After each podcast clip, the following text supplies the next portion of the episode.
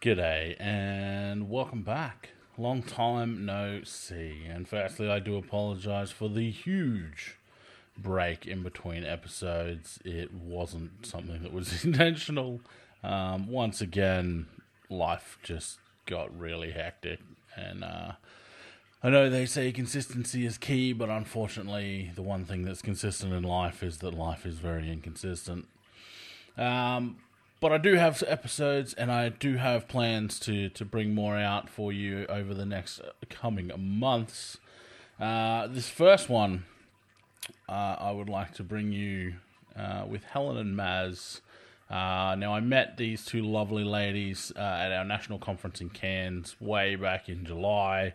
This episode was actually recorded uh, back at the end of August, so I've unfortunately been sitting on this one for way too long. And since then, some of the topics that we've mentioned in this particular episode uh, may have come to fruition. We had a referendum coming up at that point in time, which is uh, now been completed and unfortunately was unsuccessful. Uh, so the no vote won. So if that's a topic brought up, please know that it was recorded before uh, we knew any of that. So, the one thing I would like to do before we get into this is I just want to acknowledge the traditional owners of the lands on which I record this episode, who are the Wulgurukaba and the Bindal people. And I want to pay my respects to elders past and present, and I also want to recognize emerging leaders who are working alongside our elders as they continue cultural uh, and spiritual connections to country also acknowledge all Aboriginal Torres Strait Islander peoples who may be listening to this episode today. I want to recognise all the First Nations people as the original knowledge holders of this land that we now call Australia and acknowledge the important role their wisdom and stories have played in our community uh, and give thanks to those individuals and communities who have shared their wisdom with me over the years. Now, this presentation is confronting for some. It's something I have spoken about on the podcast way back uh, when I had uh, Turuparichi and, and Jody Booth on, and we talked about whiteness and systemic racism. Um, now, this presentation that Helen and Maz did at the conference was, in a nutshell, two white women uh, calling out their white privilege uh, and being able to put a name on it so that they could actually do something about the impacts that they may be having on uh, others around them, those they work with, clients, uh, co- colleagues, etc. Um, so it was them trying to take action uh, against a system which was designed in a very Western manner. So please do enjoy uh, this episode on calling out your whiteness. G'day, my name's Brock Cook, and welcome to Occupied. In this podcast, we're aiming to put the occupation in occupational therapy. We explore the people, topics, theories, and underpinnings that make this profession so incredible. If you're new here, you can find all of our previous episodes and resources at occupiedpodcast.com. But for now, let's roll the episode. I. Oh I'm not quite sure how to answer that, and, and I wonder whether it's found me at different points of my life as well. Uh, obviously, I'm a bit older than Marielle, but I think initially it found me because there was that curiosity of people, curiosity of, of creativity, and that sort of young person's desire to work with people and do things but I was sort of veered towards OT because I think it had more creative approaches um, and possibly. I and I remember when I started studying, I was more drawn to anything that was not mainstream or really complex. That was my what got me in. That got got me into that. Um, does that make sense? Yeah, yeah, yeah. I think that's I've heard that from a few people when they're sort of tossing up, even between sort of OT and physio. But the OT, what, the, what like they had a work experience or something, and they saw what the OTs were doing. They're like, that looks way more fun and way more entertaining than what the physios, not the physios, you know, are bad, but just uh, there's a difference in what we do, and it's it does generally, I think, come down to creativity, which is interesting that a lot of people seem to try and avoid creativity for some reason, but I feel like it's very important. So, where did you, what what area did you end up working in once you went into OT? Uh, I've had a bit of a variation, but I've mainly worked in um, trauma rehab, and um, and also involved in uh, specialising in areas of m- multiple diagnoses, so dual diagnosis, which Okay. if anyone who works in dual diagnosis knows that means about five di- dual diagnoses. Um, but also I've been involved in advocacy and being advisors to government on different areas for um, trying to reduce the silos of the systems and for areas of more community services. So I haven't always worn my OT hat. Yep. I might have worn another hat as well. And I've I have a systemic approach because I'm also a family therapist in my mm-hmm. training as well. There's bit everything going on. Mm. That's awesome. I would I would argue because I know a, few people that have sort of moved uh, into like the policy sort of guidance and that sort of stuff, and I feel like there's still an OT hat in there. Uh, it's not like you sort of completely put it away when you're looking at something other than sort of direct client contact. Uh, I'd agree. And I, I just think, like, I remember being on a committee and it was mainly people, um, you know, like the Office of the um, Senior Psychiatrist for the state and Forensic Care was there. And, and then I had me coming with my brain injury and mental health hat, but no one really knew what an OT was. And what was exciting is when you suddenly, towards the end, you hear the chair of the committee saying, "All we need is to think of what the person does in the day and and how they and how they get there and how they." So, you know, there was some real just hearing and thinking, "Hey, we've got the chief psychiatrist talking about occupation." And then win. that's great. And I, I sort of feel like, well, I didn't write any papers or do any research in this, and no one even knows that committee I used to be on, but at least there's been that systemic change that it's dribbled into other areas Yeah. as well. So there's something exciting about being having an OT lens, but, uh, but, but also being able to speak another language in other people's, speak within other people's language. Yeah, and I think that's like in more like in recent years. That's something I feel like a lot of people have caught on with with the like the ICF framework and stuff. And then people are like, "Oh, that's so OT." I'm like, "Yeah, that's why we need to be sort of getting in there and trying to drive that within our health systems because it's something that we already kind of are familiar with." And Yeah, it's, it's yeah, a good yeah. opportunity. No, that's awesome. And Marielle, how did OT find you? Um, I feel like my answer is semi-stereotypical, potentially, with a lot of with a lot of gaps and years off because uh, I take forever to do things. um, I actually started just in health sciences and arts because I knew I needed to do something with my time. um, and then I, my mum's a speech pathologist. Um, and me being a little bit avoid demand, demand avoidant, I was like, I'm not going to be a speech pathologist um, with no other, no pressure for that anyway. Um, but she, um, I was able to go and do some observations in her ped clinic with the OT.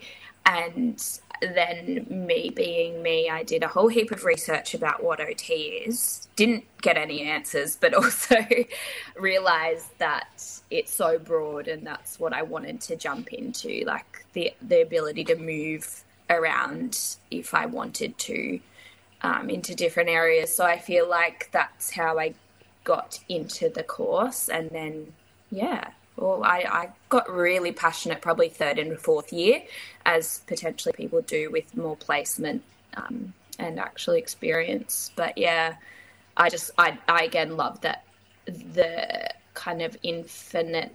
I love and hate the infinite possibility of OT. Love and hate it. it's it's there's a lot to overwhelming not not not hate like very strongly, but I love I love that we can do a lot, um, and there's just so many opportunities. But the hate is probably just the overwhelm of that. Me personally, anyway. No, no, I I would lean on agreeing with that as well, but probably for different mm. reasons. Like I feel like the infiniteness of what we can do and where we go creates its own issues with regards to things like occupational yes. identity and or professional identity yes. and cohesive professional identity probably more more yeah. sums it up but yeah no I, I would mm. I would agree with you with regards to having positives and negatives but a lot of people don't yeah. like to think of the negatives so just like patting each other on the back yeah saying, good job That's awesome. Yeah. So where did where did you end up? Where did you go into after you finished uni? What where were you working? What um, area? So it was the year of COVID. My last year, I, I graduated well. in 2020. Um, I was I was quite lucky. Like we, none of my placements were disrupted or anything, yeah. and um, I actually ended up staying in my local area, which I probably wouldn't have before COVID, but I am in a community not for profit um, organisation, primarily NDIS clients, but we're kind of kind of accessing a few different options now as well because NDIS is a whole another ball game that is not always sustainable for uh, young therapists or any any therapist, mind you. Um, so yeah, but I love it. It's mainly community. Um, I work with a range of kids, adults. Um, yeah, I, I love it. yeah, that's uh, it's interesting that I've um, like I've never worked in private practice. I know a lot of people that do, and it's always amazed me.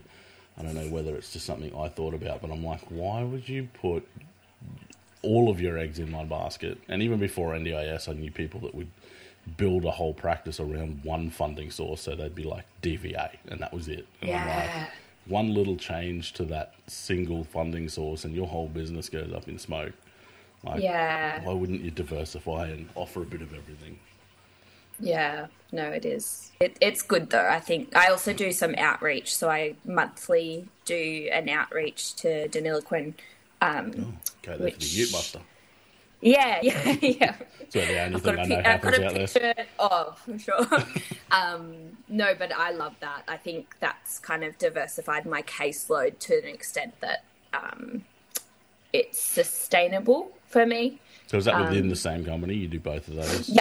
Oh, yeah, awesome. yeah, yeah. So once a month, I'll go out there and stay overnight. But it's just a whole, like, it's a whole different, you know, the impacts on the people that live more remote um, like we're in a regional centre, but again, it's just kind of a, a huge gap in services out there. So it's it brings different things, but it's really um, sustainable for me because I really enjoy it.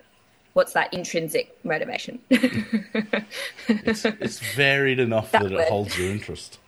That's the sentence I wanted.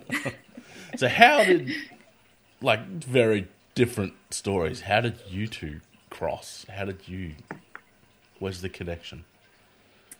Helen or me? who, who wants to? I had the pleasure, and I'll say it was it was a great pleasure that I think I was really lucky because I was um, I've been working at a university and I taught Marielle and that's where I met her and I was where I was really lucky is I met her and taught her in each year so that that's oh, okay. pretty special. Um, normally, yeah, and uh, the so that that was something where I've yeah not only met her but uh, continued working with her because I, I feel like we worked in collaboration, um, but also then we've kept in contact after her graduation. I have a subject where Marielle and a number of other students come back and talk to uh, the students, like a lot of universities do that. But we have a particular focus of that discussion, so that's uh, probably not. It's not so much coming back what it's like being an OT.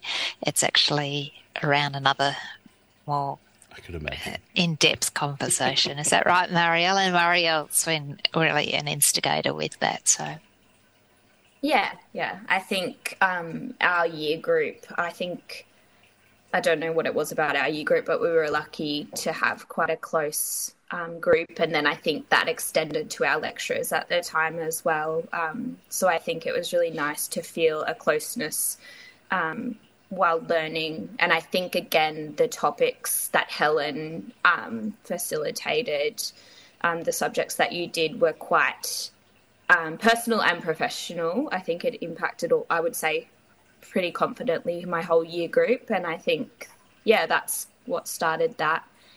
And yeah, I feel like Helen has nicely pushed me to try new things, such as the conference. um, yeah, she's she's been yeah. I would I would say a lot of people in our year group have said she's Helen's subjects has changed them as a person and professional for the better. Um, I think for their yeah. That's pretty Sorry, nice I... to hear. yeah, look at you, brownie points. Look at us. so you mentioned the conference, which is where I ran into you guys when I attended your yeah. like overflowing uh, talk in one of the sessions, which is what we, we want to have a chat about today. Um. And you mentioned that you were pushed into going to the, the conference, which is something you probably wouldn't have done. What what was your hesitation? Um, so it, I, I, think it started. So I don't know if other universities do this at all, but um, we for our final kind of assessment in fourth year, we do a conference presentation that's kind of set up exactly like um, the the real life conferences. Um, and I I just really enjoyed that that process. The topic I was doing very similar to um, our topic that we presented on, and I think I think my hesitation, like post that, Helen was kind of saying you should you should present this, you know, at at a conference, um, not not just for university. Um, uh, my hesitation is probably a. I'm not, I'm not a public speaker. I'm an I'm an OT. I describe myself as um, I'm really passionate, but it is you do get that sense of a conference is for like academics, not like a day to day OT. I don't know. I, I no, would no, say no. a lot. Yeah, I think I think I traditionally they've probably been framed that way. I I would agree. Yeah, yeah. So I don't I don't even know where I got that from because I hadn't even attended a conference before. Um, I attended an online one, but that's very different um, experience, and it still feels very, you know, us and them. I don't know. That's my experience anyway. Um, so I did feel a little bit like, oh, not my place. And then I thought, heck, let's just let's just do it. so, the reason I asked that is you don't seem shy to me. Uh, Even now, you've got the coloured hair. You've got like the flashes headphones that are like glowing and changing lights and stuff on them. Headphones. And, like you don't seem like a shy person. So I wondered whether it was like that you were just not, like you said, not a public speaker. Or... I don't. I don't think I would have done it without Helen though. Okay. Helen you Helen, you've spoken at conferences before, you've presented before. I feel like Helen's a humble, quiet achiever. I found out anyway when I was up there, and everyone knows her. um, but yeah, I think her. I feel like we balanced each other out a little bit. If yeah, I don't know if you'd say that, Helen. uh, look, I um be open and say that I I knew I felt like I was a little bit conniving because I had a secret plan that um, work needed to be presented, and a way to get her to present is if she co did it with me, and I would help mentor her to get to that stage. Um, so that's where I was a bit cheeky, I suppose, but I, I was pretty upfront saying, let's do this. Mm. We were a pretty, we're probably also, I wonder whether the anxiety was also the same anxiety I had. We wondered whether our topic would get up, and we wondered whether anyone would come, and we wondered yeah. whether people would criticise what we were doing. So we t- were in some ways a bit oblivious to the amount of people there because we're so nervous about are we doing the right thing. Um, but in our heart, more so than our head, in our heart, we believed what we were doing was the right thing and the right timing. So um, and I, um, I suppose I just felt that in Marielle's in the conference at this at, as a fourth year, there was a real. The conference was around challenging um, the profession and how to incorporate indi- Indigenous ways of knowing and doing. So it wasn't just any topic. And when I saw the passion of the students and the skill, I thought this needs to be captured more than just. Uh, and people kept saying to me, "You should be presenting on how you did the conference. I was going, it's not my words, it's it's Marielle's, and yeah, and she won an award at this student conference. So that was my um, my my uh, pull for her to say, yep. you, we you should be presenting at a at a, an OT conference. So yeah, we we weren't even sure if the abstract would get taken up. Well, I can definitely vouch for the number of people that were there because it was like even just looking around, it was insane how many people attended this uh, stream. So, what was your the topic of your presentation, and, and how did it how did that come about? Obviously, you said it was part of Marielle's final year presentation, but how did the the interest in that topic and how did it come about? I'm going to hand that over to Marielle because you're passionate about this, so am I. But I think it you were such a driver in this. Well, I, I don't think it would have ever come out, quite frankly, without the subject content that was the subject we did at uni. Um, I'm very grateful that I was in that time and place and year.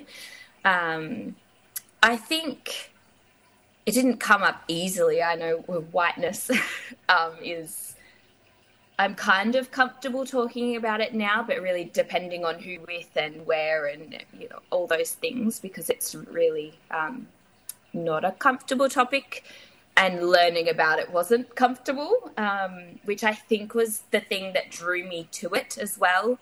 I was at a place, you know, fourth year. I'm really kind of about to be out as an OT, and I think I was really ready for that challenge. Um, I think that's potentially a bit of my personality coming through, but I we were supported really well. I had a really good group of friends at uni that we would have a lot of informal discussions about these topics, and we would kind of go through the motions of, you know, um, white fragility. Um, we we had a we had quite a safe space to unpack a few things. Um, and slowly go through it. I think that's the benefit as well of um, university sometimes, or for me anyway. Um, I got to have that time to sit and think with with uncomfortable things, um, and the reflection part of it of, throughout our whole course. I think was really um, prevalent in in how I got passionate about the topic as well. Um, that next step in actually looking inwards and um, and then connecting it to OT as well, I think was, you know, once you get all of those things together, which takes a lot of time and a lot of anger at the world and yourself and the systems and a lot of emotions, as I'm assuming you guys would feel as well sometimes. Um, but also, I think what it came down to was the privilege. Um, for me, it was almost like this inherent I have I've grown up with white privilege. Now I'm aware of it. And then I got to the I was supported to get to the point of okay, what what can I actually tangibly do with that? Like I'm not going to just sit here with that and that kind of went into my conference presentation and my passion for OT. So I'm sorry, I ramble a lot, so no, I'm going to miss out questions. Ramble away.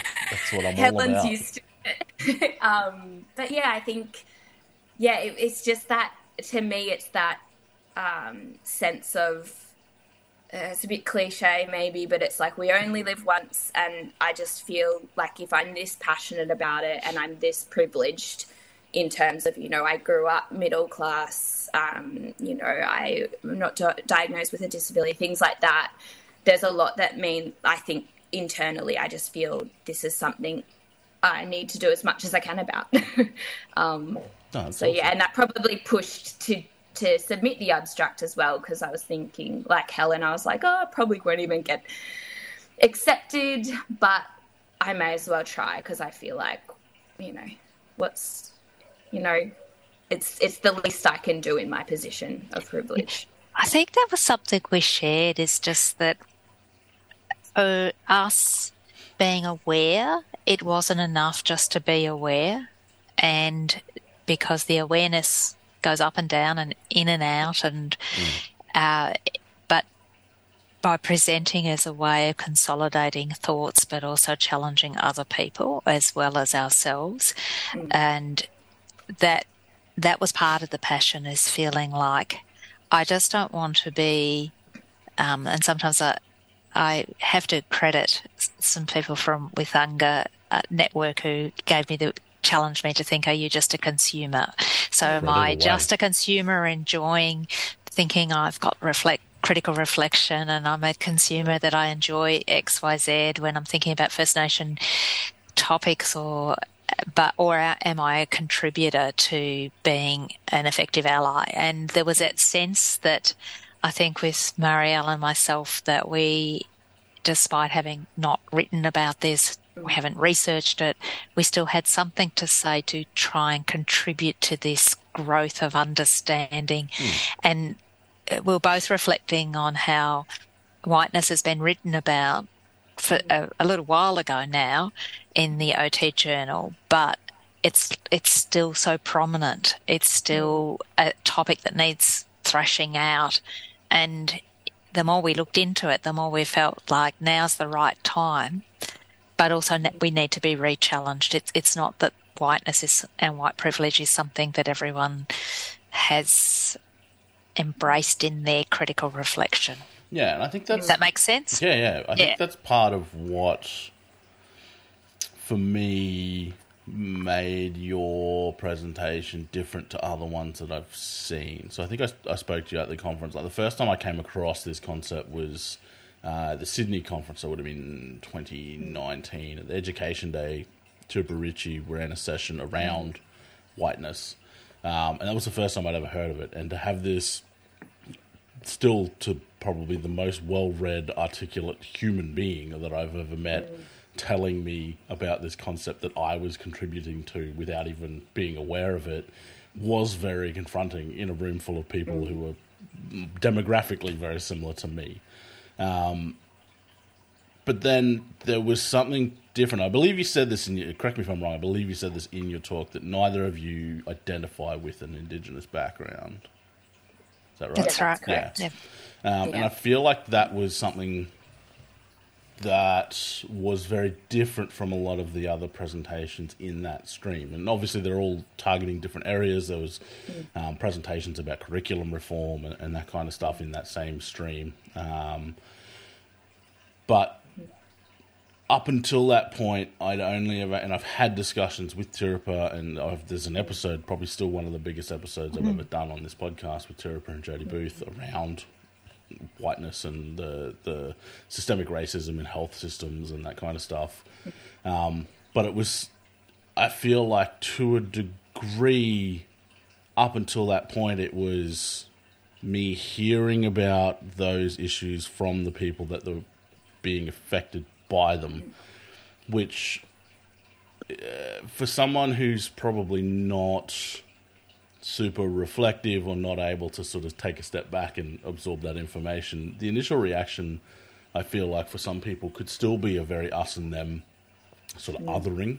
Whereas hearing it come from two people who've said, like, we don't identify, but this is our issue, and mm. everyone here needs to think about this as well, almost was like a very different tact to all of the discussions I've had about it, which I mm. think is mm. why I felt it was it was so mm. engaging.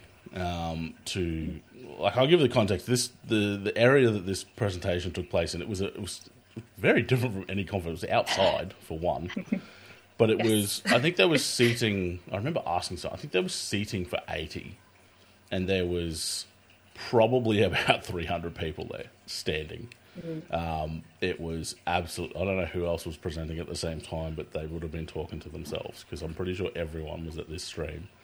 Um, and I feel like that was that was one good thing that I did like about that conference is there was a strong uh, emphasis on, uh, particularly around academia, so curriculum and that sort of stuff, but around focusing on Indigenous issues, Indigenous ways of, of knowing and that kind of stuff, mm-hmm. Which was very, way different to every other conference. Like I said, the first time I'd ever even heard of it was, what, four years ago. Mm-hmm. So, way different from every other conference I've, I've been at. Um, but yeah, hearing you guys come out and say, hey, this is us, this is who we are, and this is our problem but I particularly like the the the tact that you took with it, or the direction that you took with it, of naming the problem being like I guess one of the first steps. You can't really do anything about it unless you actually acknowledge that it's there. Mm-hmm. Was that the the general direction that you wanted to take all the time, or was that something that sort of just came out as you were piecing it all together? Um, I think, uh, Helen, correct me if I'm wrong, but again, I think everything that we put into that presentation has come from Aboriginal and Torres Strait Islander authors or organisations or our kind of learnings from those, so like trainings and things like that. And it's just I, I feel kind of silly saying it, but it's we're just listening. That's we're just listening to what they are telling us. Um, name, naming whiteness, self reflection, critical self reflection, and I guess that's that's what we wanted to embed into our presentation and actually show how we can do that and show that strength based approach um, and show other white professionals, predominantly white OTs, that it's really damn important and it's something we we have the capacity to do something about. Um, so i think yeah starting and I, and I think being overt about it it not only captures people's attention um, but i think it, yeah it, name, it names the elephant in the room people don't like it but it also um, it gets people engaged i think as well um, and i guess i took that i know i took that from my own learning um, it takes a while to get there, and then you're kind of like, okay, that that's it. That's um, something we can do.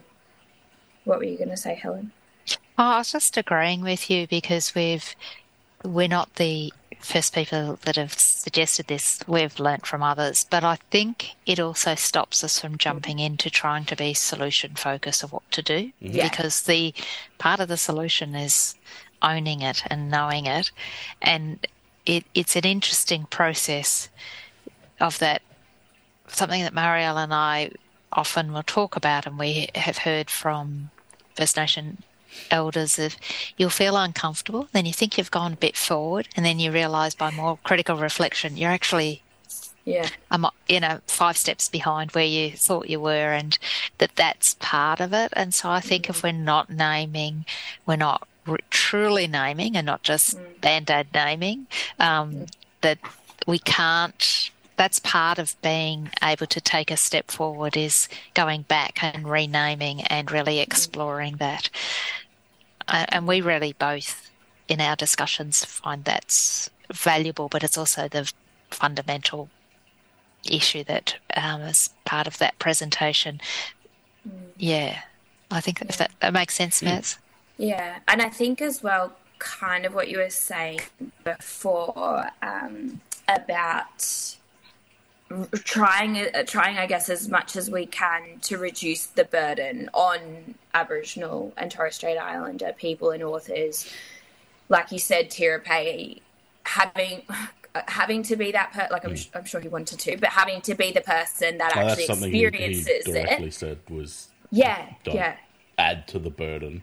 Yeah, just yeah. Because you're trying to fix your issue, like I think yeah. as the royal you. Yeah. Um, yeah. Yeah. Yeah, exactly. And I think naming whiteness and starting there and kind of sitting with that, um, I think is yeah bringing bringing everyone in the room and saying yeah this is this is where we've got to go with this. And it like Helen said, there's it isn't a quick fix, and I think that's that was probably something I was nervous about the questions because I know even colleagues of mine or um, other OTs I've met or multi disc teams are kind of like, if they hear me talking about, they're kind of like wanting, you know, and, and I don't blame them because I feel the same sometimes. Mm. You just want to fix the problem, um, but that's that's not, yeah.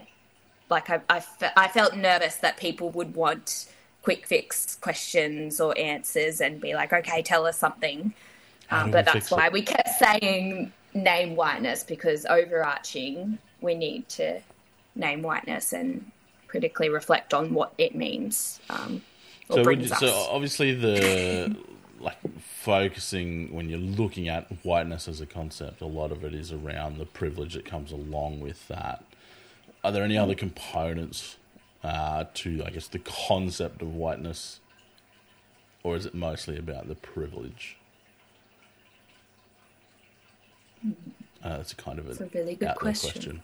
question. The privilege yeah. sort of then brings in other, mm. like there's the privilege and the. Mm. There's so much when you talk about the privilege, but it also then, the privilege also brings in blindness mm. to the whiteness, and that blindness then to systemic issues. Yeah. And when yes. we relate it to ourselves as our as for uh, me being a white woman, there's issues around my own privilege and, you know, mm. grappling with the word privilege. You know, mm. I remember a stage in my own thinking, oh, I didn't grow up pri- privileged, but then mm. thinking, but because of my whiteness, mm. uh, there were so many things I did have privilege with. So that whole thing of how it impacts on you, but also how it impacts on me as an OT and my mm. positioning because I am part of the norm. I'm white, I'm female, I work in mainstream health issues, and uh, and the system is, you know, predominantly white and incredibly racist. So that's mm-hmm. all of those systemic issues. Yep. Without really thinking of whiteness, I don't think we can address the systemic racism without exploring mm. it in more depth. And that's that's pretty much exactly what I was sort of mm. why I was asking that is I, I feel like uh, so the concept of the white privilege or privilege in general has been thrown around for a number of years, but mm. in discussions I've had or stuff that I've seen online, it seems to be because it's subjective, people seem to be able to justify it and sort of push it aside really easily. Like, mm. you know, oh, I, I, I, not privileged, I worked hard to get here, or whatever the yes. argument is. Whereas, essentially, this. Uh, looking at the same concept, but why you have that privilege, so whiteness, um, is you can't really like I can't go. I'm not. That's not me. Like that is me. Mm. I am white. Um, so I feel like it's on terms of pushing for change. It's stopping a lot of people from being able to, I guess, weasel out of the critical reflection required um, to to get their head around this, or actually to make change. Because I do mm-hmm. know a lot of people that, yeah, just looking at privilege will be able to rightly or wrongly justify why they're not privileged or why it isn't an impact on them or why they're not contributing to to that um, aspect of it. But when we reframe it, all of a sudden the same concept oh, wait, maybe I am. So I think it kind of bolsters your argument about naming it and why we need to to call it out and and uh, I, I, guess identify with it as well, um, because it's all well and good calling it out, but I feel like if we're not taking that next step, which probably would come with a lot of your the work you've done, Marielle, around the, the critical reflection and, and sitting with that discomfort for a long time as well. Um, if we're not, uh, I guess, incorporating that into our identity at some some point, then we're not able to really do anything about it. We're, we're still keeping mm. it as a separate entity to ourselves, um, mm. which, you know, as we know with many other things, it's very easy to either brush things under the rug or ignore them when we're not actually sort of uh, seeing ourselves as a part of it or seeing it as a part of us. Mm. Mm. Absolutely. Yeah, if it's invisible, it's not it's not there. like that sounds like a silly sentence, but it's it, it's, it's not front of mind. Yeah. Yeah, yeah, and I think, um, like you said, as an OT, I feel like we, yeah, we absolutely have to label it to be able to confront it and to be able to actually make change. Um, I feel like until you can get to the point of kind of stepping away and thinking it's actually not about me because I know that whole white fragility moment people have where it's kind of like oh it's not my fault and and trust me I felt like that as well Oh, same. um, yeah and I think the best thing I feel like I've done is just stepping away and be like actually it's just it's a fact um, that I'm white and it brings me a lot of things um, and I could either be upset and grumpy about it, or I could actually try and be pro- proactive. Um, and again, the privilege to to make that choice even is something that I know I still get frustrated with. Um, I think I still have a lot of emotions about it, just because it's so um, such a privilege to even choose to not see it, kind of thing. Yeah. Um, but yeah, But that, but that privilege that you're saying that you have, and the, well, not so much the privilege, it's it's the privilege and your frustration about it. That's what tapped in. You tapped into to get up and present. You know, like this was your first national conference. I don't think. I think you had told me you hadn't even been to a workshop in a metropolitan city, let alone because we're both from a regional areas. Uh, and then I think that frustration was your energy that got you to do the presentation. That anything I threw you and said, "Have you read this?" You were just reading it and coming back with notes. And I thought she's left university. I feel like she's still with me. Still But um, your assignments. yeah, and even like yeah, all of so, and we had robust discussions. We expanded that by some of the people you graduated with, and s and a couple of the students from a previous year un, uh, that came back and spoke with the students. And really, it was like we had our own little study group happening, and other and the uh, the, the students were were our witnesses. All I was doing was facilitating, but uh, that that passion, the frustration turned into a passion to be, enable you to get up and actually present really well. Of if we don't name the whiteness, then all we're doing is reinforcing that it systemically that we can s sweep it under the carpet. And I think as well, I'm certainly not not the first person to say this, but once you see and kind of understand to an extent whiteness, I feel like it it just doesn't go away. it's overwhelmingly everywhere. Um, I feel like I cannot, um, to, to my partner's, I don't know, benefit maybe, I can't watch a TV show without kind of unpacking the whole thing and bringing systemic whiteness into it. But it's, again, it's overwhelmingly present, which I think, again, is that kind of privilege for me to have the passion to say, okay, what can we do about it? And as an OT, what can I do about it? What can I do in my daily practice? What can I do? Um, you know, I'll, I'll say yes to trying to do the conference and things like that. Yes, so to coming on um, some weird guys podcast. Saying yes to that. Yeah, but you've, well. I think you've expanded beyond. like the conference might have been one thing, and it may have increased mm. your articulation and being able to to say things. And I think that's the beauty of a conference is often you, we consolidate our thoughts and then articulate.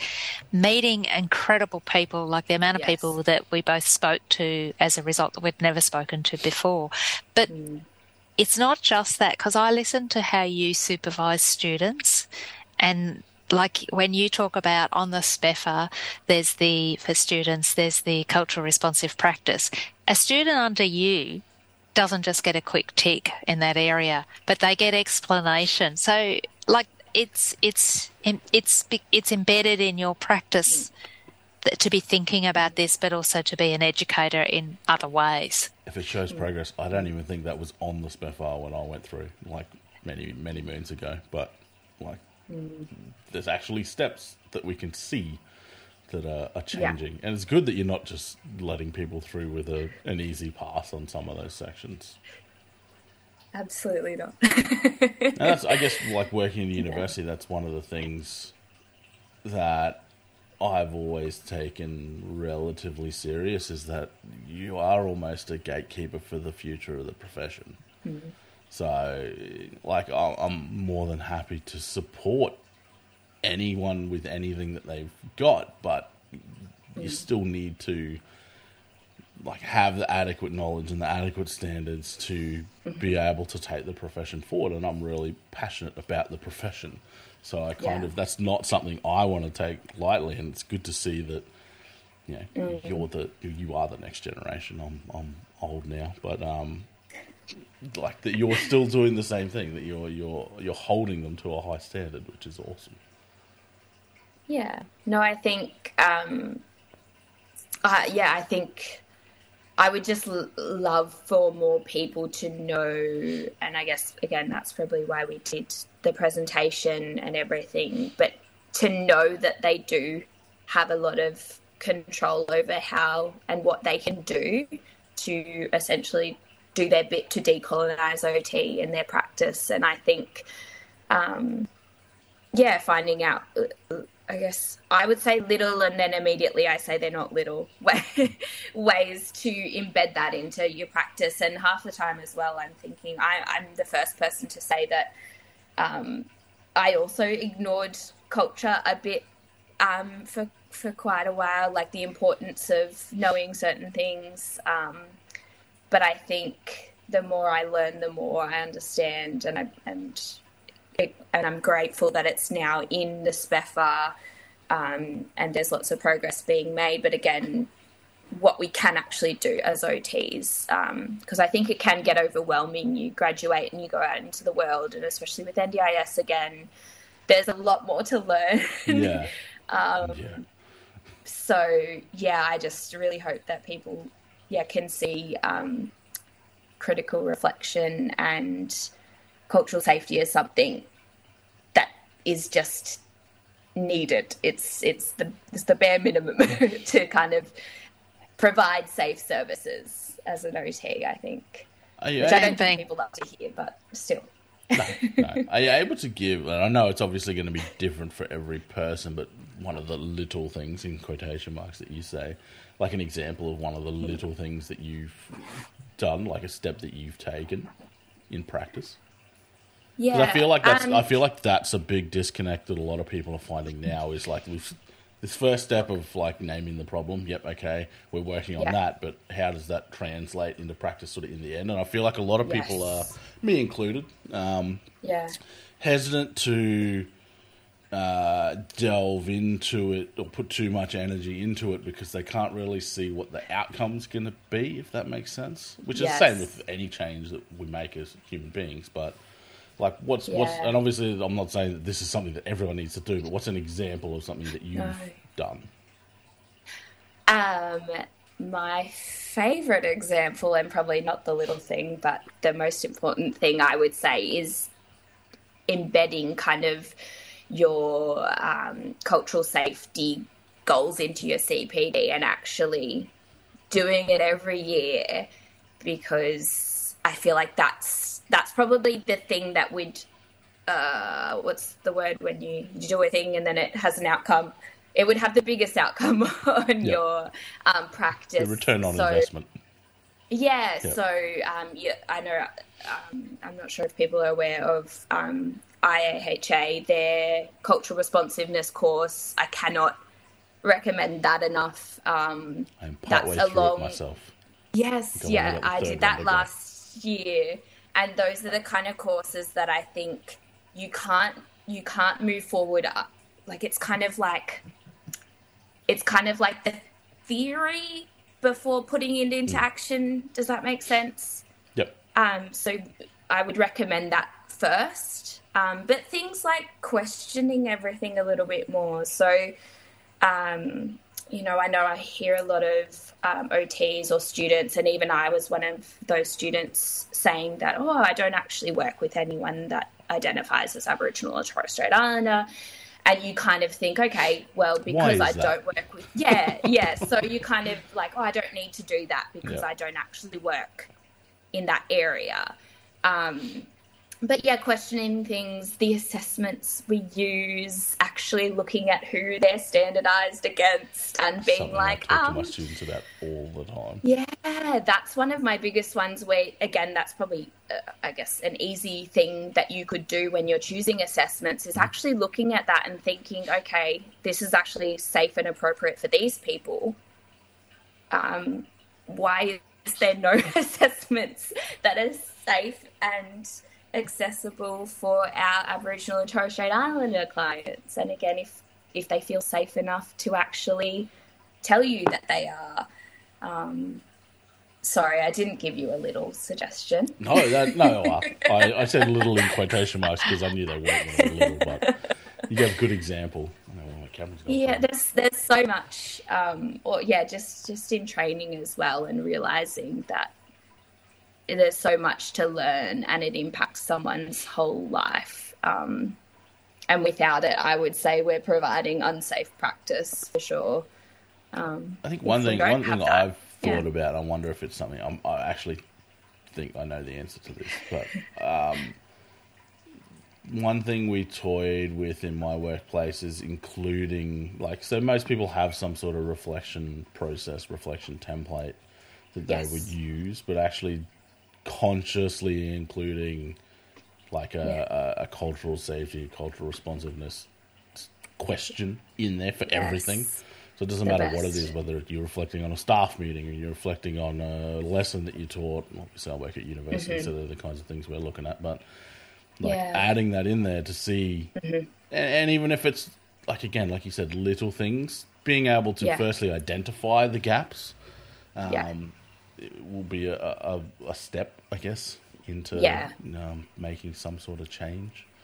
Yeah, yeah, absolutely. No, we we've um, done that as well with our mostly with our students, but uh, I guess I've done it with myself for reflective tools as well, where I go in and we use the four plus one.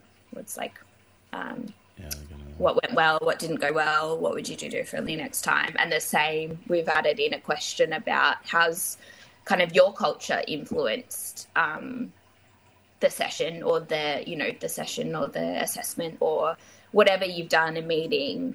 Um, and remem- reminding yourself that you come with a lot of um, biases and stereotypes and trying to do a strength based approach, which is to look at yourself and say, what kind of assumptions did I actually come into this with um, and reflect on that as well. And I think doing that everywhere, like you like you said, you guys are doing, I think is really important because then it doesn't do the whole us and them. Like I'm only going to do it with my Aboriginal and Torres Strait Islander clients. I don't think that's helpful. I think it really is helpful to do it everywhere um, because there's so many different cultures um, that I know I don't know about, um, and I I will never learn fully anyway because you can't learn culture. yeah, yeah. And I think that's Yeah. that's part of the thing is a, a lot of people like we. I would say the vast majority of OTs do use some sort of form of reflection, even if they say they don't, they will. Um, but unless they're reflecting on something that is, you know, they've worked with an Aboriginal or Torres Strait Islander client or something direct, they probably don't think about it. And even then, they may not think about it. But um, something my Yeah. students are probably very sick of hearing from me is around like self awareness. And if you're not self aware of what you're bringing to the table, then Yeah. how are you expecting to help other people? And Yeah. I think adding a question like that and reflecting on that specifically with everything, not just Mm. things that are directly impacting, you know, Aboriginal Torres Strait Islander clients, yeah, um, can only improve your, your at least your self awareness of your whiteness, of your privilege, and how it's impacting everything day Yeah. to day. it it really I think it's really good transferable um, approach for all the intersections that come. Like I know again, I, I assume a lot of people potentially even listening to this will be in maybe a DIS. I don't know um, who listens, everything. but a bit of everything. But again, it's you. You really just don't go and see a client or a person, and there's one thing. You know, like there's always going to be a lot of different intersections going on in their life, and I think that um, reflective practice prompt is so transferable to all of that again. So going in and thinking what were like my what were my stereotypes about disability or this particular mental health um, issue or concern or diagnosis. So yeah, it's it's a really good one. I think everyone should do. This one, uh, this could be completely off topic, but I know that something that helped me even getting my head around the concept is having a read about the concept of social constructionism. I don't know if you guys have had a look at that. I'm assuming you Yeah. probably will have in some form. Um, but just how having an understanding of how concepts are essentially created in our in our minds um, helped me a lot. I mean, I, I read it years and years ago for completely unrelated issues, but um, it helped me have an understanding of, I guess, how we got here in the first place. Um, and it really helped me get my head around uh, like issues with dominant culture and that kind of stuff, in that we are essentially writing the narrative, um, and how these issues came around because of that.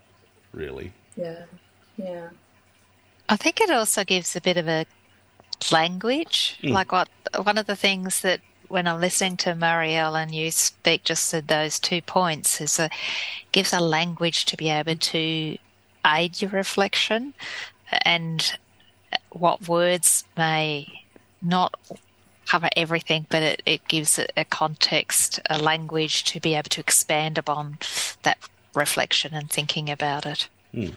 I think. It, like uh, the reason I looked into that years and years ago was looking at around the construction of stigma for mental health clients, and it's it's a simple in terms of how those biases are formed. It's a very similar process. Absolutely. So that is something I, I've actually got a textbook recommendation. I might throw it in the show notes if anyone's interested. I think it was Vivian Burr was the author, um, but it's it's it's easy to read. It's small and it, it helped me get my head around that, and it might help other people. So I'll, I'll throw that in the show notes if anyone. Yeah, interested. yeah, great. Um, So you mentioned before around the like response, and obviously I can give you my biased opinion of the response that you got from the conference because I'm biased and that's what I like to do. Um, but what was it? Uh, positive, negative, challenged? Like, what was your sort of, I guess, predominant response to your, to your presentation at the conference in Cairns? Well, I, Mario, do you want me to start, or do you want to? yeah. You go. I, I, Sorry. I think I can speak on behalf of both of us because we've both mentioned this just before the recording. We're both blown away with how many people were there, but mm. more so, we're blown away by how many people stopped us after the presentation and gave their reflections and their comments, and how many people um, actually talked about what they were going to do as a result. And to me, that had, um, I think I remember saying at the day of the at after the conference with Marielle, I was saying, you know, uh, we had first people OTs coming up who were First Nation OTs thanking us for being on this journey and thanking us for speaking out, and that meant the most for me. I, that was like the most important. Um, and then other people just that I neither of us knew that coming up and saying thank you for that. Um, yeah, can you come and do a podcast? but other people saying, you know, I, I'm thinking I, I need to speak out more. I hadn't, you know, this aided my reflection. I hadn't thought of this.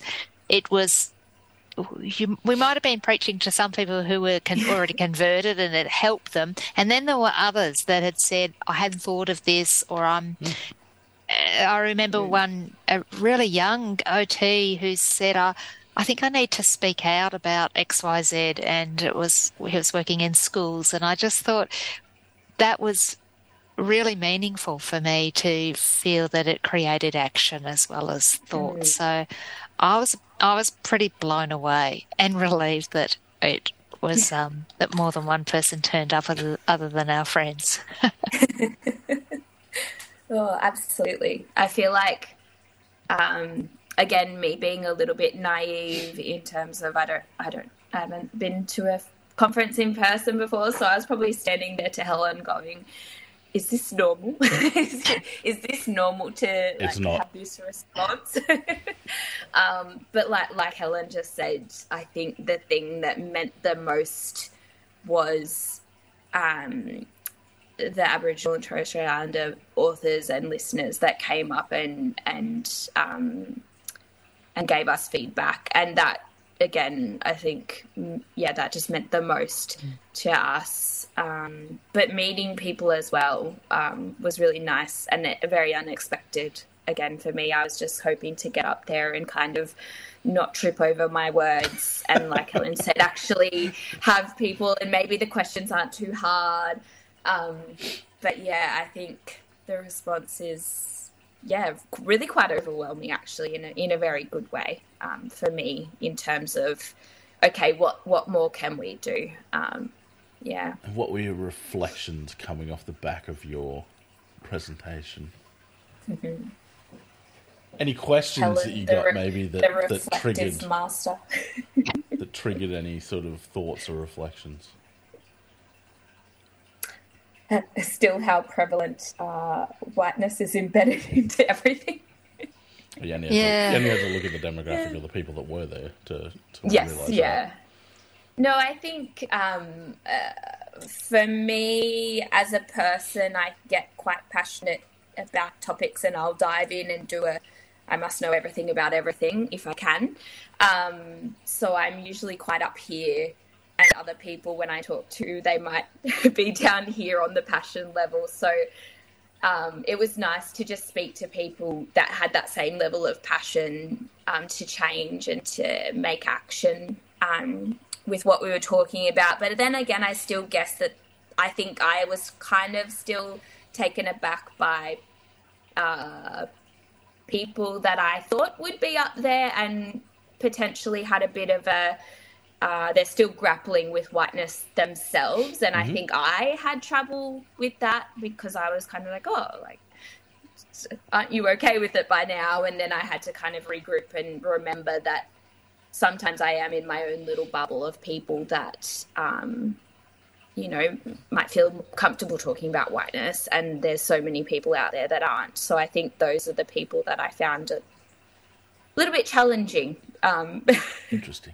It, it sort of gave a really good, dis- like to it. Both of us were talking about who we know, whether they're at the conference or not, who haven't asked us about it or haven't made reflections uh, or even commented.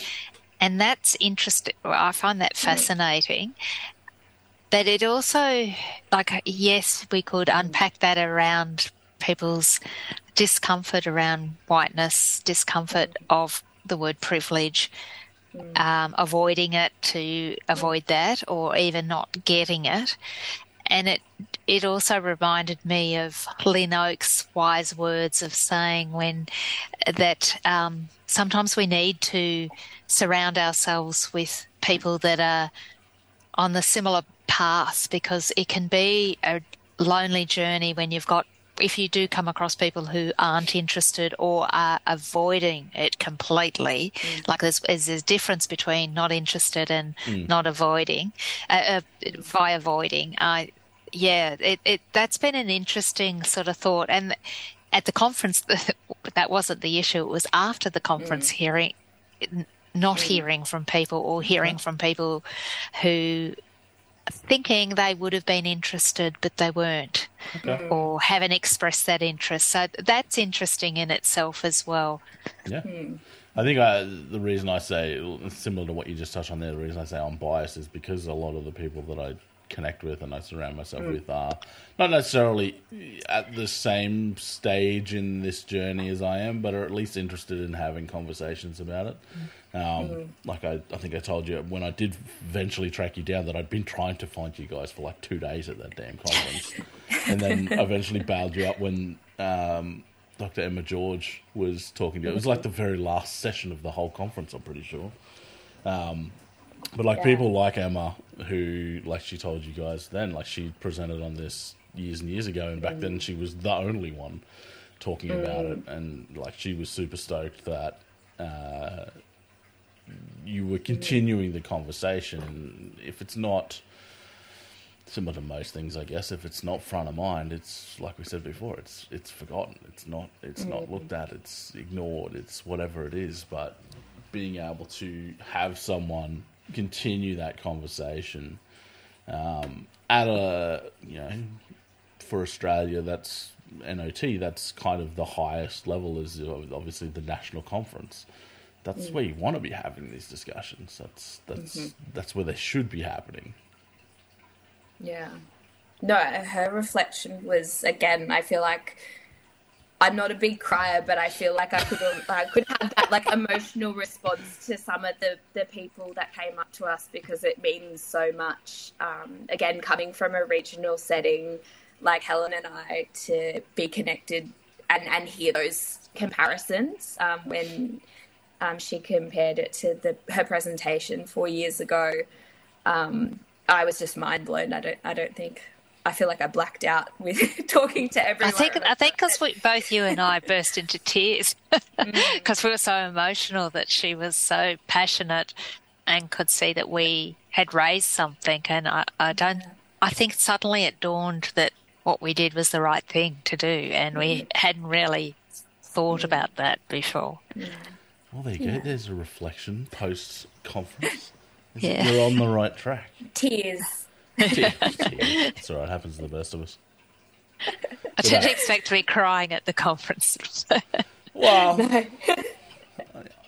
guarantee you it's not the first time it's happened, and it probably won't be the last. But at least there were I hope not. tears for a good reason. Yeah. It wasn't Yeah. that you know they heckled us off stage or anything. It was that people Mm. were really responding to what you were saying. That's that's a pretty Mm. good reason to have a cry, if you ask me. Yeah. And I hope they Emma's- continue.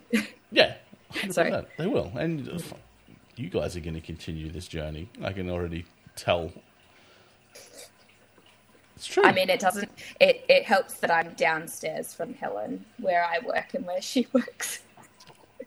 whatever it takes. I mean, everyone knows now after you know the world got flipped upside down a few years ago. Like physical location isn't a barrier anymore, Yeah. Very um, true. and that's that's why I like. I'm, I'm surprised no one started it. Maybe this is a hint hint for you guys. Um, that you know there's special interest groups for all kinds of stuff that meet online, and I wonder whether or not there's you know some sort of like you were saying that you had with some of your former students and that sort of stuff, that kind of discussion group. I wonder why no one's.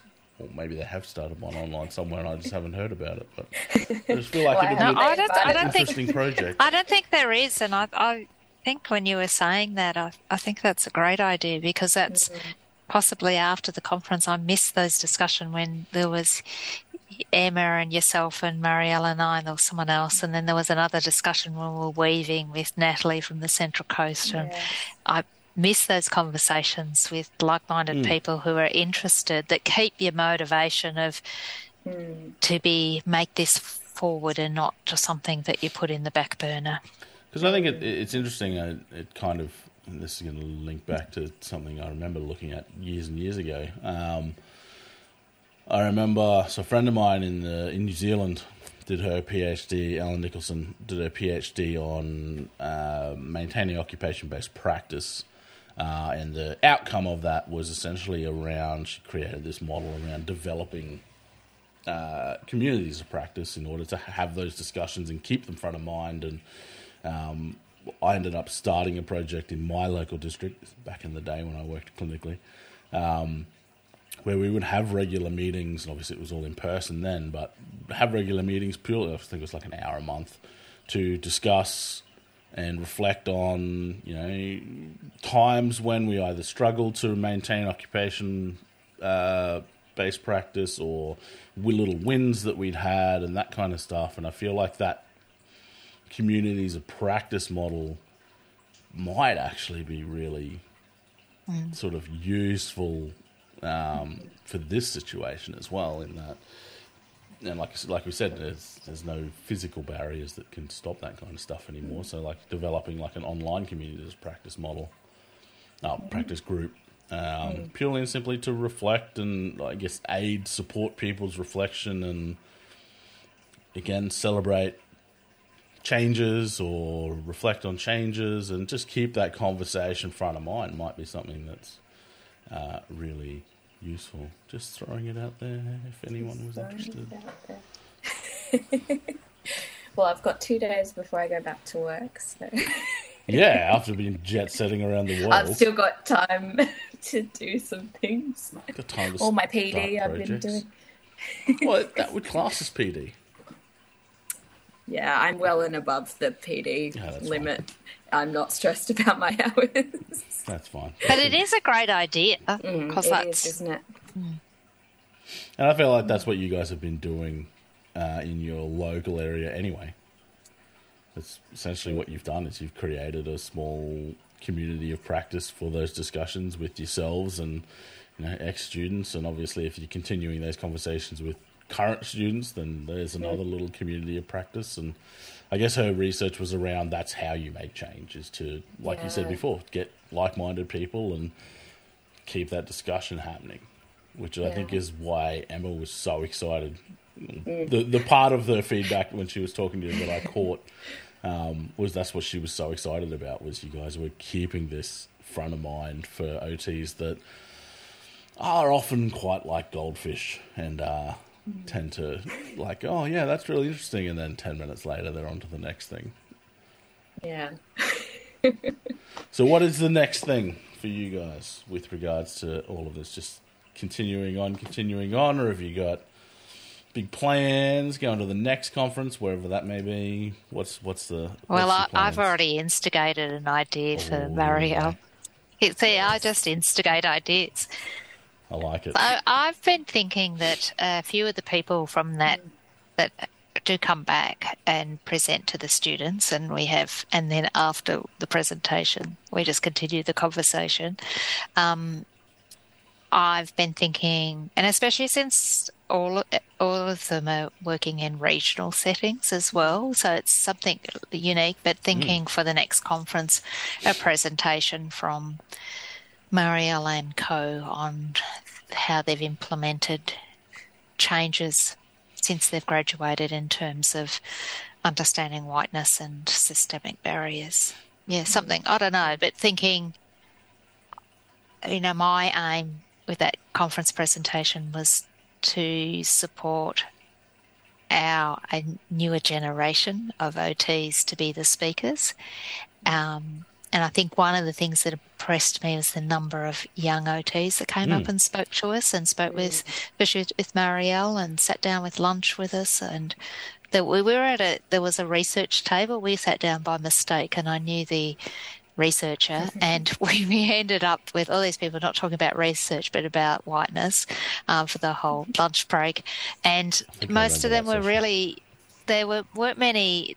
The, the OTs were not long out who were all enthusiastic. So I think maybe hearing the voice of the younger OTs who were addressing whiteness in their practice would be something to explore further. I think that'd be wicked. And that's one thing I did notice about that conference is there was a lot more compared. To, Obviously, I've been to a few of them now.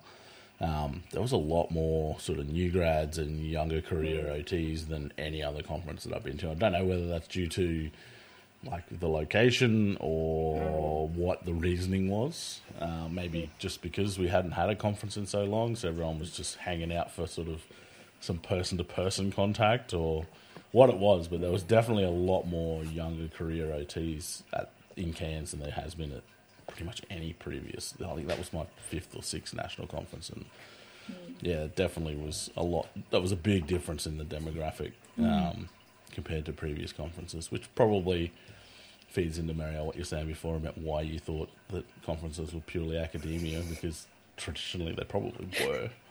Um, Yeah. But yeah, Cairns was very different. So hopefully that continues that trend, and hope wherever the next one is, hopefully they can um, attract a lot more of those uh, early career OTs as well. Because I do feel like, like you said before, Helen, that you know they're the they're the future. They're going to shape where the profession goes. So you know you can have a handful of academics that might even like oppose these views, but if the the coal face of the profession is embracing it and making the changes towards it, it's gonna happen, which is awesome.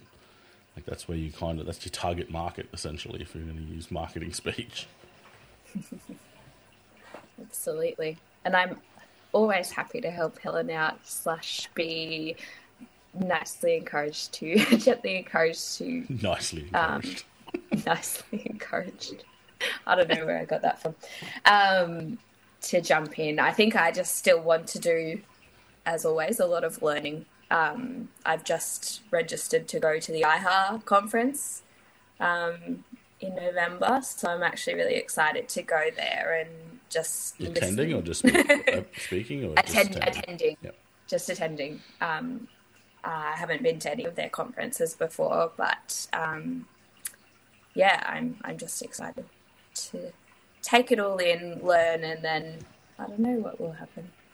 Helen? Yeah, I, I think this is a topic you could talk for four hours about, and there'd still be something. But I, I think we've covered yeah. a lot. Yeah. Yeah. it's been very enjoyable. It's been awesome. fun. Well, thanks so yeah. much, guys, for not being nervous and avoiding coming on the on the pod. I'm glad that you you did. You seemed very unsure when I first asked, but I'm glad Emma was there to convince you that it was a good thing. And we finally made it work after your extended yes. holiday. You seem very relaxed now after your, your holiday. um, I am. I'm actually really excited to go back to work on Monday. So.